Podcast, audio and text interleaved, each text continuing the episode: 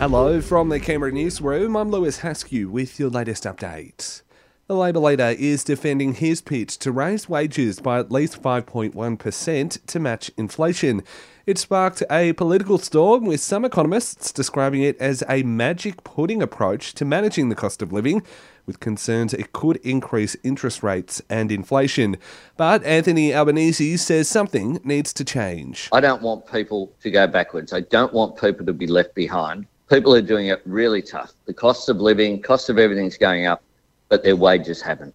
Meanwhile, independent ACT Senate candidate David Pocock says Canberra is continuing to miss out on its fair share of funding as the countdown to the election continues.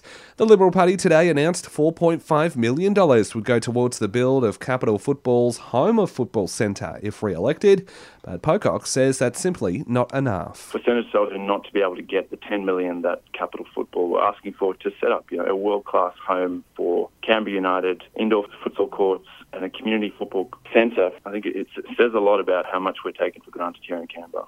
All of that comes as 20 of Australia's leading health groups have united in their calls for the next federal government to put a tax on sugary drinks. Groups like the AMA, the Australian Dental Association, and Diabetes Australia believe a 20% levy on these products would lead to a 31% drop in consumption within four years' time.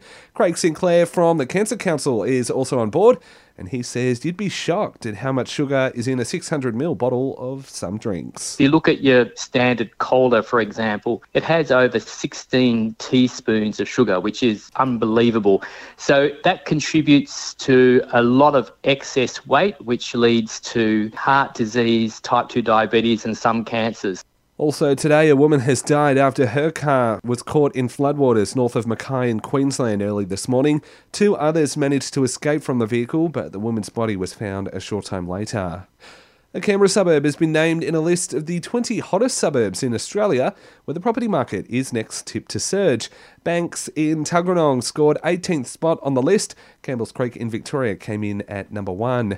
And after 20 years, Apple is officially discontinuing the iPod. It's been around since its launch in 2001, with the very first version capable of holding up to 1,000 songs in your pocket. If you've still got one, you might want to hold on to it though. Tech experts reckon they could end up being worth a stack of cash. And that's the very latest in news. We'll have another update for you right here around lunchtime.